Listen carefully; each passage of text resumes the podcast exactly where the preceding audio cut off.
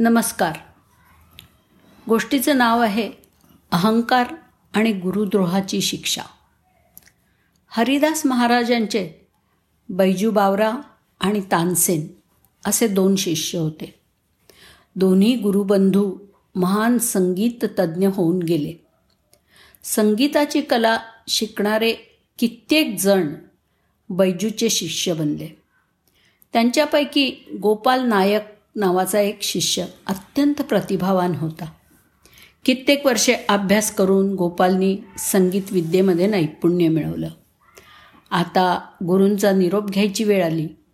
गोपालनी गुरूंना नमस्कार केला. शिष्याला निरोप देताना बैजूचा कंठ दाटून आला. ते म्हणाले वत्स तुला दिलेल्या संगीत विद्येचा वापर मनुष्य जातीच्या आनंदासाठी कर. हिचा पैसे कमावण्यासाठी किंवा अहंकार पोसण्यासाठी उपयोग करू नकोस. निरोप घेऊन गोपाल निघाला. जसा तानसेन अकबराचा विशेष राजगायक होता तसा गोपाल हा काश्मीर नरेशांचा विशेष राजगायक हो झाला. चोहीकडून मिळालेल्या यशामुळे त्याचा अहंकार असा फुलला की गायकांना तो आव्हान द्यायचा. माझ्यासमोर या. जर मला कोणी पराभूत केलं तर मी स्वतःचा शिरच्छेद करीन. आणि जो माझ्याकडून पराभूत होईल त्याला आपला शिरच्छेद करून घ्यावा लागेल. जो पराभूत व्हायचा त्याचा तो शिरच्छेद करायचा. मग त्याचा अहंकार आणखीनच वाढायचा. बैजूचा सत्शिष्य आता अहंकारी कुशिष्य बनला. कित्येक गायकांचे शिर धडा वेगळे झाले तेव्हा कुठे बैजूला गोपालच्या या कुकर्मांविषयी कळलं. त्याला अतिशय दुःख झालं. तो आपल्या शिष्याची समजूत घालण्यासाठी जिथे गोपाल राहत होता तिथे आला. बैजूनी त्याला संदेश पाठवला की तुमचे गुरु तुम्हाला भेटायला आलेले आहेत. तर गोपालने मात्र गुरूंना ओळख पण दाखवली नाही. बैजू म्हणाला बाळ विसरलास का? मी बैजू आहे तुझा गायन गुरु. तू का अहंकारात पडला आहेस? मी ऐकलं आहे की तू कित्येकांचं शिर धडा वेगळं केलेलं आहेस. बाळ यासाठी मी तुला विद्या दिली नव्हती. गोपाळ म्हणाला गुरु काय बरळतोस?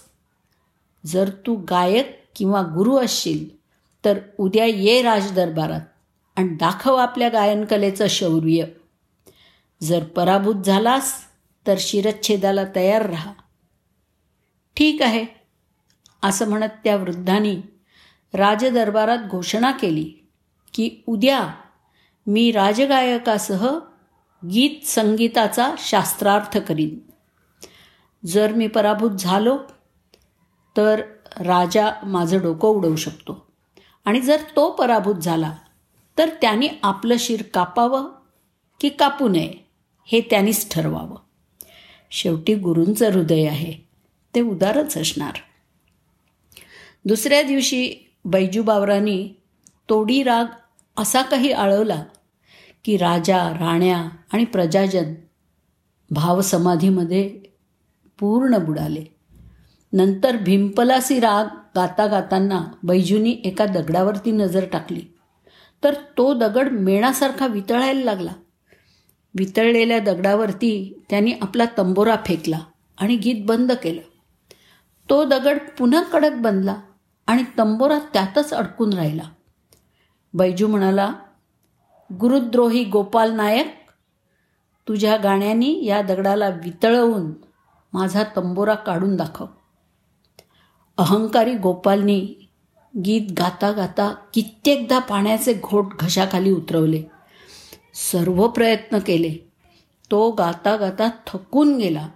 पण ना तो दगड वितळला आणि ना तो तंबोरा निघाला. शेवटी तो पराभूत झाला. राजाचे डोळे क्रोधाने चमकले. बैजू म्हणाला महाराज याला क्षमा करा.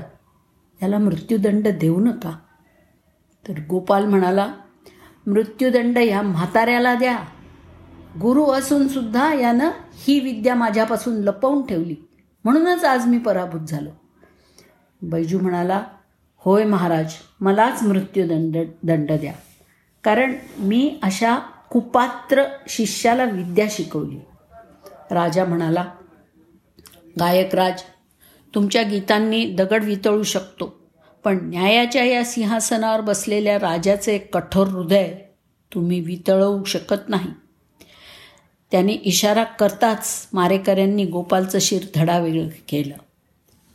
सतलज नदीच्या काठावर त्याच्या अंत्यविधीनंतर प्र पत्नीने प्रार्थना केली की हे गुरुदेव मला माझ्या पतीच्या अस्थींच्या दर्शनाची इच्छा आहे पण अस्थी नदीमध्ये प्रवाहित केल्या गेल्या आहेत. बैजूनी तिला धीर दिला आणि एक राग रचून तो राग त्याची मुलगी मीरा हिला शिकवला. ते मीराला म्हणाले मुली तू हा राग गा आणि भगवंताला प्रार्थना कर की तुझ्या वडिलांच्या ज्या अस्थी नदीच्या तळाशी पोचलेल्या आहेत त्या सर्व एकत्रित होऊन काठाला लागाव्यात. मीरानी राग आळवला आणि सर्व अस्थी काठाला लागल्या. ही बैजूच्या संगीताची ताकद. ती बघून सर्वजण आश्चर्यचकित झाले. धन्य तो बैजू आणि धन्य त्याची कला.